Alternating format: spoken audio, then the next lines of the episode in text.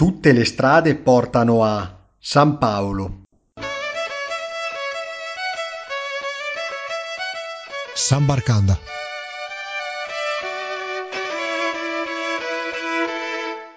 Ciao a tutti amici di San Barcanda e benvenuti a questa nuova puntata. Oggi, come avete visto dall'introduzione, andiamo in Brasile e per la precisione andiamo nella città di San Paolo, la città più grande di tutto il Sud America, almeno in termini di popolazione.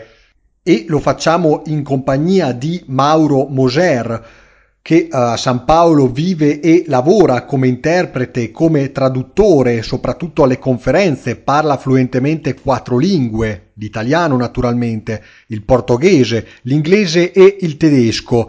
Se uh, volete anche conoscere la sua attività, ha una pagina Instagram e una pagina Facebook chiamata M staccato Moser, M maiuscolo staccato Moser. Per tornare a San Paolo, è una metropoli di 11 milioni di abitanti ed è una città cosmopolita, raccoglie tanti popoli e tante etnie eh, diverse, tra cui anche gli italiani o uh, coloro che sono originari dal nostro paese. Ed è uh, una città che non è situata sul mare, bensì il mare dista 70 km, ma è situata invece sul tropico del Capricorno ed è una città industriale storicamente ricca di caffè finché dopo la crisi di inizio Novecento non ha portato la uh, città ad investire anche in altri uh, settori. E giusto per darvi due informazioni dopo il nostro ospite ne uh, darà di ulteriori. Naturalmente è una città circondata dalla foresta pluviale atlantica e uh, ci sono anche dei paesaggi meravigliosi attorno alla metropoli come il Pico do Jaragua da cui si può godere della vista della città. E all'interno della città dopo scopriremo perché con il nostro ospite c'è anche una grande influenza italiana, un po' potete già uh, dedurlo da quanto ho detto in precedenza, Colgo l'occasione per salutare il nostro ospite eh, Mauro Moser, classe 92, originario di Pergine Valsugana che eh, attualmente nella città di San Paolo eh, vive. Ciao Mauro e grazie di essere ospite qua negli studi di Samba Radio. Ciao Nicola, ciao Nicola, un grande piacere, grazie per l'opportunità. Tutto vero? Una bella introduzione di San Paolo, adesso di sicuro ne parleremo meglio. Dunque direi subito di uh, cominciare mh, questo nostro viaggio con diverse domande. Il Brasile, tra l'altro in questo momento, sta, uh, è al centro delle, delle, cronache mondiali per la foresta amazzonica, ci racconterai. Ma prima di passare alla foresta amazzonica, direi di andare con ordine. Quando è stata la prima volta che sei arrivato in Brasile? Vabbè, cominciamo con questa breve storia, storia carrellata. Io sono venuto qua per la prima volta nel 2014, precisamente tra agosto e settembre, tra l'altro un momento molto secco di siccità record del Brasile, giusto per avere subito un, uh, un trauma termico, diciamo. No, la prima volta è stato nel 2014, sono rimasto qui 40 giorni in ferie e scrivevo anche la tesi, a suo tempo la tesi di laurea io ho girato abbastanza in questa prima esperienza, mi sono recato, sono venuto qua in Brasile per via della mia ragazza, che è attualmente anche moglie, che ho conosciuto in Olanda un anno prima e poi quella è stata la primissima esperienza, 2014. Invece mi sono trasferito in Brasile definitivamente a febbraio 2015, l'anno successivo. E tra l'altro in Olanda avevi fatto l'esperienza di Erasmus, non è così? È vero, tutto è nato dall'Erasmus, perché non sai mai, non sai mai dove ti porta l'Erasmus. Prima, sai la prima destinazione, però poi i collegamenti, le amicizie, in questo caso anche gli amori, l'amore che poi mi ha portato in Brasile. L'Erasmus è stato in Olanda, nella città di Nimega, vicino al confine con la Germania, un ambiente molto internazionale, eh, olandese ma molto internazionale, c'era gente da qualunque paese, tra i quali anche brasiliani, e tutto questo mi ha portato un anno dopo poi ad arrivare anche in Brasile, quindi ad uscire dall'Unione Europea, la mia seconda esperienza fuori dall'Unione Europea dopo Australia, in quel caso è stato uno scambio delle superiori. che, che diciamolo, avevamo fatto assieme, perché andavamo in classe assieme alle superiori. Eh. Infatti, questo è uno dei, uno dei collegamenti che volevo fare, verissimo. verissimo. E quindi sei giunto definitivamente eh, nel 2015 e com'è stato l'impatto con l'apprendimento della lingua portoghese? Perché ricordiamo tu studiavi inglese e tedesco alla triennale. È vero, ho sempre avuto la passione per le lingue, le lingue straniere in generale, la linguistica, la trasformazione tra una lingua e l'altra, la storia delle lingue e all'inizio tutto il mio percorso si è sempre basato su inglese e tedesco, poi lo spagnolo alle superiori spagnolo che mi è servito da base comunque per imparare il portoghese. Non che le lingue siano uguali, non che uno che parla spagnolo parla anche portoghese, ripeto, da base, da base di trampolino per poi, per poi imparare anche il portoghese. All'inizio ho cominciato così, senza un corso, cercando di trasformare le parole dello spagnolo, cercando di aggiungere un accento brasiliano e poi imitando molto, ascoltando, ascoltando Fernanda al tempo la, la mia ragazza ed altri amici che abitavano in Olanda. Poi dopo ho fatto anche un corso all'Università di Trento, in quel caso con un insegnante di Lisbona, quindi la variante del Portogallo, che è decisamente diversa, almeno per quanto riguarda la pronuncia. E poi tutto il resto è venuto in Brasile, vivendo qua. Sono arrivato con, con quel po' di parlantina, quel misto di italiano, spagnolo e portoghese, e più o meno capivo, e poi è stato un, l'apprendimento continuo, quotidiano, tutti i giorni, ho sempre studiato, ho sempre letto, ho sempre cercato parole e ho fatto anche dei corsi.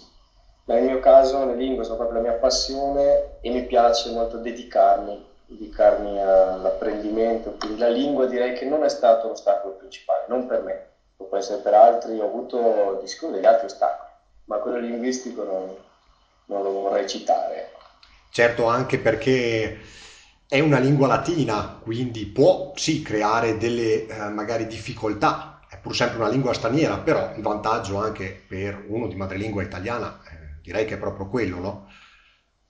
È vero, è vero, mi permetto di, di aggiungere la, la, mia metafora, di cui ne parlo molto con altri poliglotti altre persone che parlano più di una lingua. Nel mio caso lo spagnolo e il portoghese sono nello stesso cassetto, nello stesso scompartimento de, del cervello vuol dire che se comincio a parlare spagnolo poi confondo portoghese, se comincio a parlare portoghese poi confondo lo spagnolo, è una cosa che mi succede tanto. Non mi succede con le altre lingue, perché le altre lingue, per esempio il tedesco viene pronunciato molto diversamente, ha anche un'altra struttura, stessa cosa per l'inglese, al giorno d'oggi parlo un po' di francese, non tantissimo, però non lo confondo, non lo parlo ancora tantissimo, ma vedo che per via della pronuncia non lo confondo, non, non associo le due lingue, il francese resta a sé stante imparo parola per parola, frase per frase anche il francese. Tra spagnolo e portoghese ci sono molte somiglianze di struttura, di origine, la, la radice della parola moltissime volte è uguale, anche le preposizioni sono spesso e volentieri uguali, cambia la desinenza, cambia decisamente la pronuncia e questo può creare a volte un po' confusione. Attualmente tu abiti a San Paolo, però in precedenza abitavi anche nella capitale, hai anche potuto girare il Brasile. Sì, forse non posso dire che ho girato così tanto, però ho avuto più di un'esperienza. Ho vissuto a Brasilia e a San Paolo. Invece per quanto riguarda da turista sono andato al nord-est, a Natal, sono stato anche al sud, a Gramado, moltissime volte a Rio e tutta la zona tra Rio e San Paolo, tutta la costa, tutto il litorale, Ilia Grande, vari, vari posti. Invece per quanto riguarda Brasilia, sono stato anche varie volte a Goiânia, al parco nazionale che c'è vicino a Brasilia, pieno di cascate, molto suggestivo. E la, l'esperienza di Brasilia è particolare perché Brasilia è unica al mondo nel suo genere, è stata costruita alla fine degli anni 50 e inaugurata all'inizio degli anni 60, mi ricordo che, che lo studiavamo, l'ho studiato anche alle superiori, ho questo ricordo durante la lezione di geografia. In Brasile l'hanno costruita con questa idea di progresso, di futuro, con un'architettura molto moderna per l'epoca. Il Brasilia presenta moltissimo verde, che è qualcosa che al giorno d'oggi in Europa non esiste. Non esistono città che abbiano verde dappertutto, verde, c'è più verde che città, ma l'hanno costruita anche in estensione, quindi tra una casa e l'altra c'è sempre del verde, tra un quartiere e l'altro c'è sempre un parco, che loro non chiamano parco perché definizione di parco è sempre qualcosa più grande per un brasiliano, hanno altri parametri di dimensioni, ma io l'ho sempre considerato dei parchi per, per, citare il posto dove vengo, Pergine, la maggior parte dei parchi di Pergine è grande come i vari spazietti tra un quartiere e l'altro di Brasilia, che loro non definiscono parchi, ma per, per, miei, per il mio punto di vista diciamo, potrebbero essere definiti anche come dei parchi. San Paolo è molto diverso, quindi ho vissuto in due contesti completamente diversi, Brasilia e San Paolo non, non hanno paragoni diciamo, tra, tra le due. E uh, a proposito di uh, verde, ahimè, il Brasile in questi giorni è al centro delle cronache per il uh, disastro, gli incendi in Amazzonia. Come si sta affrontando il problema in Brasile? Anche, insomma, quale pensiero c'è tra l'opinione pubblica brasiliana in merito all'argomento? Eh sì, hai toccato un tasto dolente, di sicuro è un argomento all'ordine del giorno sia a livello internazionale sia a livello brasiliano e lo è molto di più da quando c'è stato un giorno particolare in cui è venuto notte, si è fatto buio alle 2 di pomeriggio a San Paolo. Stiamo parlando di questo periodo fino inverno, fine inverno, ma le giornate non sono così corte, non è come l'inverno europeo di clima di latitudine temperata qua viene, viene buio alle 6 l'inverno, non viene prima, al massimo alle 5 e mezza. E alle 2, 2 e mezza, 3 era scurissimo, freddo, un vento molto forte, sembrava una scena un po' apocalittica. Però la maggior parte hanno reagito dicendo, vabbè, San Paolo. San Paolo è famoso per avere un clima imprevedibile, che cambia 80 volte al giorno, tutte le stagioni in un giorno solo. E quindi tutti hanno reagito, vabbè, San Paolo, stranissimo, oggi ne abbiamo una nuova. Poi il giorno dopo si è scoperto che erano particelle degli incendi dell'Amazzonia che sono mm. arrivate con dei venti freddi molto forti in direzione verso San Paolo quel giorno che era molto secco. Per quel motivo i venti sono riusciti ad arrivare fino a San Paolo. E questo ha portato questa, a questo, questo buio questo scuro, questa oscurità improvvisa. Da quel momento le notizie hanno cominciato a girare in tutto il mondo. La gente di San Paolo, che è come se fosse un paese, perché tra città e zona metropolitana ci sono 20 milioni di persone, è praticamente un paese, quindi se San Paolo si rende conto di qualcosa, se ne rende conto anche il resto del mondo, diverso da come era prima, cioè molti incendi in Paraguay, al nord del Brasile, in varie parti dell'Amazzonia, però qualche città si stava lamentando, ma le, le, notizie non giravano. Diciamo che non arrivava su Instagram, su Facebook, sui giornali, non, non giravano molto. E adesso si sa ancora meglio com'è la situazione, cioè è da un bel po' di tempo che ci sono molti incendi e da quanto ne so gli incendi hanno l'obiettivo di creare spazio per, per coltivare o per allevare, per l'allevamento di, del bestiame bovino e così via, e sono tutti illegali, stiamo parlando di zone protette che attualmente non vengono protette più di tanto. Forse è l'unica differenza importante tra, non è l'unica, però la più importante tra i governi precedenti e il governo attuale, quello attuale ha dato il via libera, ha dato il via libera, non, non ha più bloccato, non ha più monitorato più di tanto questa usurpazione dell'Amazzonia, anche di terre di indigeni, perché ci sono varie tribù che, che mantengono le loro, le loro, case, le loro abitazioni all'interno dell'Amazzonia e che vengono costrette a scappare più di una volta. Ho visto vari documentari in cui venivano intervistati e lo, lo spiegavano. Il governo attuale diciamo che ha, pensa più ai soldini, ai soldini di queste aziende che, che tagliano l'Amazzonia e la stanno distruggendo, più che al bene del paese e poi del mondo. E restando sempre sul tema della natura, parlando anche di un argomento già un attimo più allegro, diciamo così, hai detto Brasilia è una città che ha i suoi parchi, grandi parchi, invece eh, San Paolo, abbiamo detto, non è sul mare, però è una città piena di uh, laghi. Lo si può vedere per esempio anche quando a Interlagos si corre il Gran Premio di Formula 1. È vero, è vero, lo vedevo anch'io quando anche da piccolo questi laghi. La zona in realtà non la conosco molto perché da casa mia sono più o meno 70 km, 60-70 km di distanza, perché San Paolo è molto, molto vasta e comunque il traffico di San Paolo fa sì che, magari sto anche sbagliando la distanza, però fa sì che sembri molto più lontano, cioè è un viaggio in pratica arrivarci perché San Paolo è una città con molto traffico. Parchi e laghi, ce ne sono parchi, tra l'altro a San Paolo c'è il parco Ibirapuera, molto grande, bellissimo, uno dei parchi più belli che abbiamo mai visto, molti lo, lo, lo paragonano a Central Park, non sono mai stato a Central Park, però moltissimi dicono che, che, è più bello, più caratteristico, tra l'altro questo qui a San Paolo, ed è veramente grande. Per, per, fare tutto il giro di corsa ci si impiega, tutto il suo perimetro ci si impiega 45 minuti, per fare tutto il giro del parco di corsa, a piedi ci impiegheresti molto di più. Laghi, fiumi ce ne sono, ce ne sono in tutto il Brasile, fanno parte della cultura brasiliana. I fiumi, tutte le città sono vicine a dei fiumi, a dei laghi, sono tutti luoghi dove inizialmente riuscivano a, ad insediarsi e quindi dove, face, dove, si lavavano, dove usavano l'acqua per qualunque tipo di uso.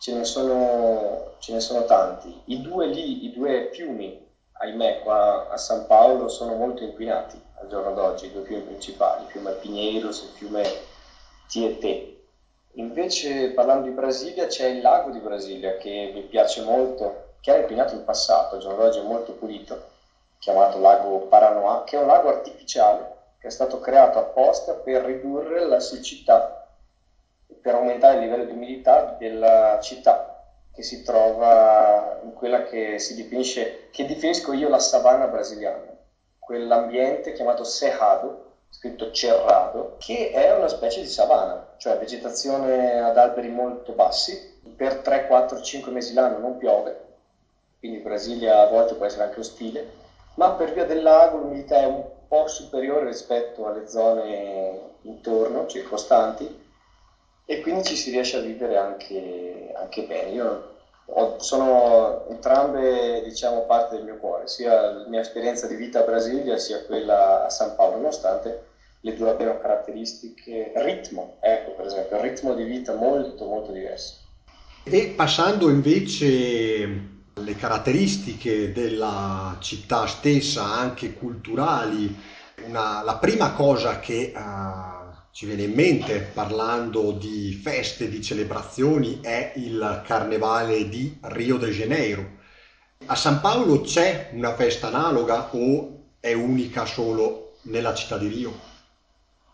Ah, bella domanda, una domanda molto attuale, tra l'altro perché il carnevale è anche stato al centro di molti dibattiti anche a sfondo politico, perché la nuova, la nuova classe politica molto estremista brasiliana è abbastanza contraria al carnevale, quindi va contro un po' le origini e, e il divertimento, quella, quella, caratteristica allegra dei brasiliani, soprattutto il, il presidente della regione di Rio de Janeiro, che è il principale antagonista del carnevale, quello attuale chiaramente, che c'è da poco tempo il carnevale fa parte della cultura brasiliana da tanto tempo, soprattutto a Rio, si è sviluppato, ha mantenuto questa unione tra samba, a Rio per esempio, quindi tutta la tradizione musicale, si è mantenuta con la tradizione religiosa che al giorno d'oggi è venuta un po' meno e anche tutto il divertimento collegato al bere, al ballare, a travestimenti, a colori, molti colori. A San Paolo c'è c'è analogo, sta crescendo ogni anno di più, si sta proprio moltiplicando ed è arrivato praticamente ai numeri di Rio attualmente. Perché le ultime edizioni avevano forse quasi più numeri di Rio per numero di persone. Non è così tradizionale, però ci sono sempre più blocos, che sarebbero queste sfilate. In ogni quartiere ce n'è uno e ogni giorno ce ne sono 8, 10. A San Paolo sta aumentando, dura vari giorni, chiudono tantissime strade e sta cominciando a prendere piede sempre di più.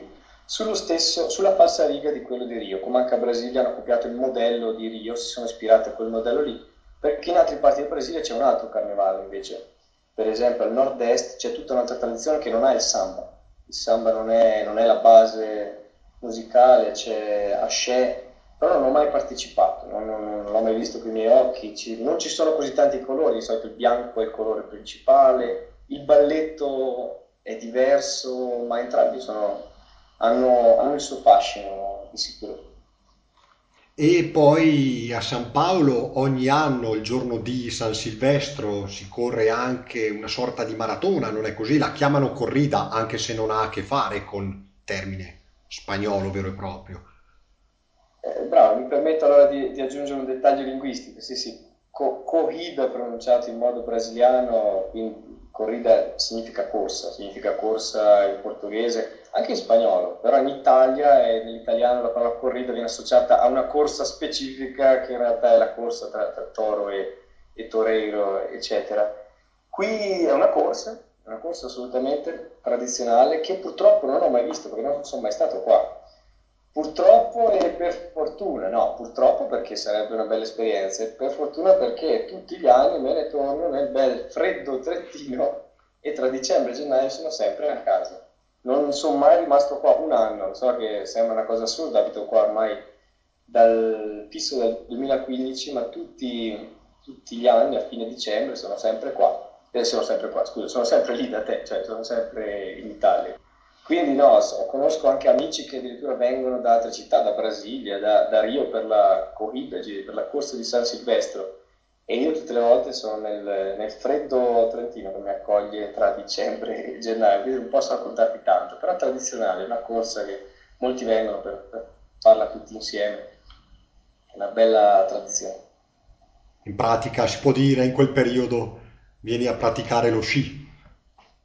Eh, esatto, sì, uscì e stare, stare con la famiglia, poi la neve, ve- vedere la neve e il freddo, freddo che non esiste a questi livelli in Brasile, perché i giorni più freddi in assoluto a San Paolo possono arrivare a 9 gradi, ma non si scende mai sotto i 9-10 gradi e di solito non si scende sotto i 12 gradi. In questi giorni sono stati i giorni più freddi in assoluto. L'inverno, l'agosto di San Paolo di quest'anno è stato molto freddo. Ho fatto tante notti tra i, varie notti è stato tra i 10 e i 12 gradi. Il riscaldamento non c'è. Ecco, aggiungo questo dettaglio perché sennò sembra che mi lamento, eh, 10 gradi. No, no, eh, non c'è riscaldamento, quindi ci si riscalda come si può, con coperte, maglioni e così via. Ecco, poi quindi eh, anche l'afa vera e propria estiva, sia in Brasile che in Europa, non, non la percepisci, magari per un breve periodo di tempo, tra novembre e dicembre.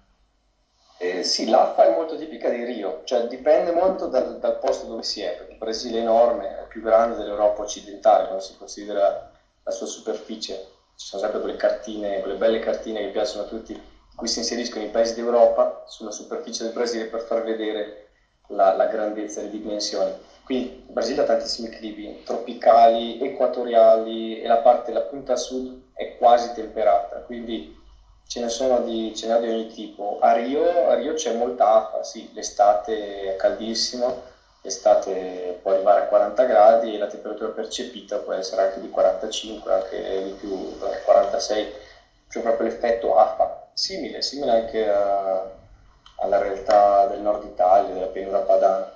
A San Paolo no, molto meno perché San Paolo è in altitudine, come anche Brasilia, come anche, mol- come anche una grande parte del Brasile. Altitudine forse è un termine esagerato, però è- fa parte del grande altopiano, molto molto grande, è antico. Morfologicamente è antichissimo in confronto alle Alpi, in confronto alle Ande che sono mega recenti, sempre geologicamente parlando. Com'è suddiviso il sistema scolastico? Domanda interessante. Funziona in modo diverso.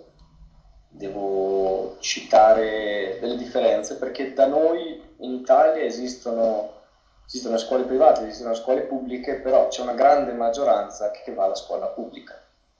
Stessa cosa anche per le università, c'è comunque una maggioranza che si affida al sistema pubblico. Qua in Brasile, come numeri forse è la stessa cosa, ma ci sono delle classi sociali diverse. In Brasile esistono delle vere e proprie classi sociali.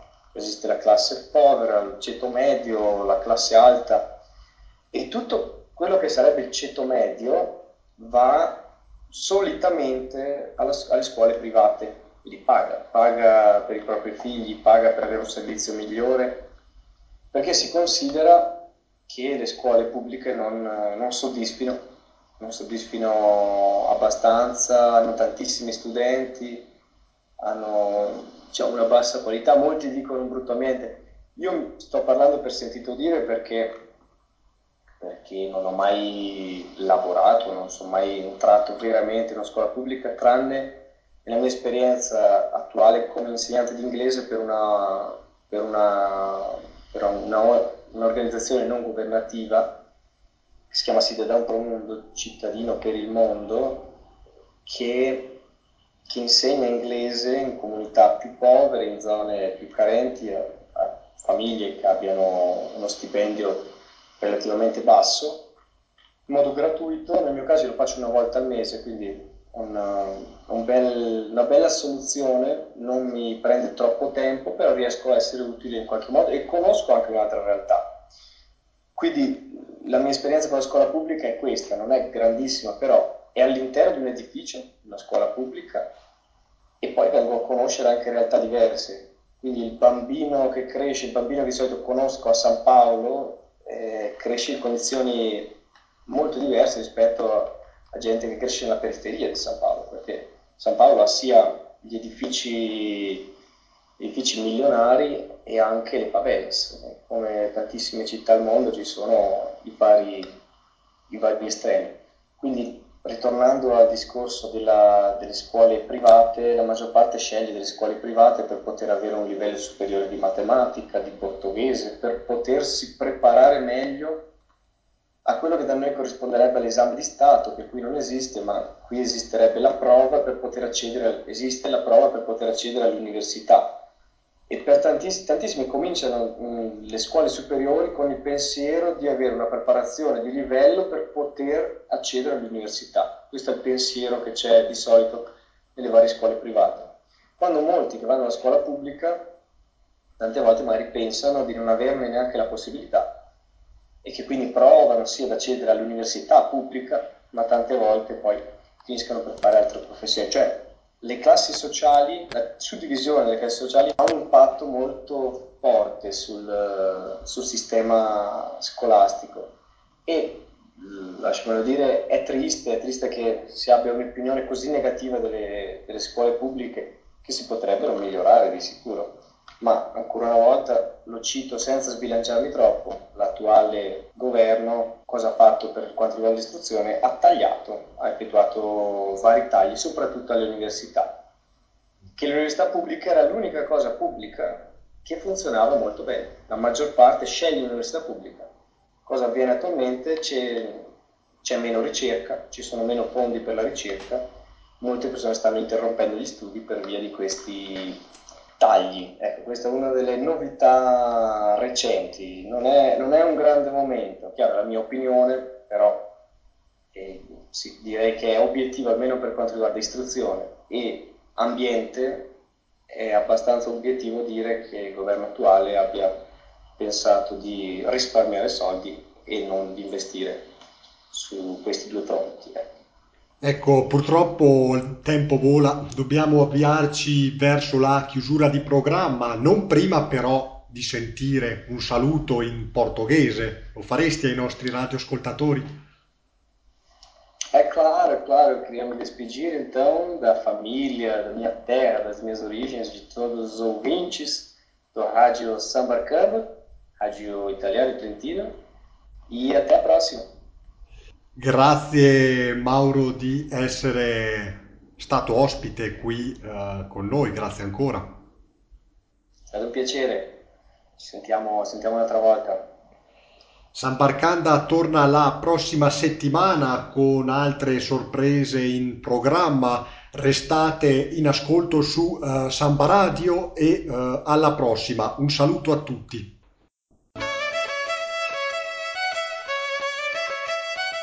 San Barkanda.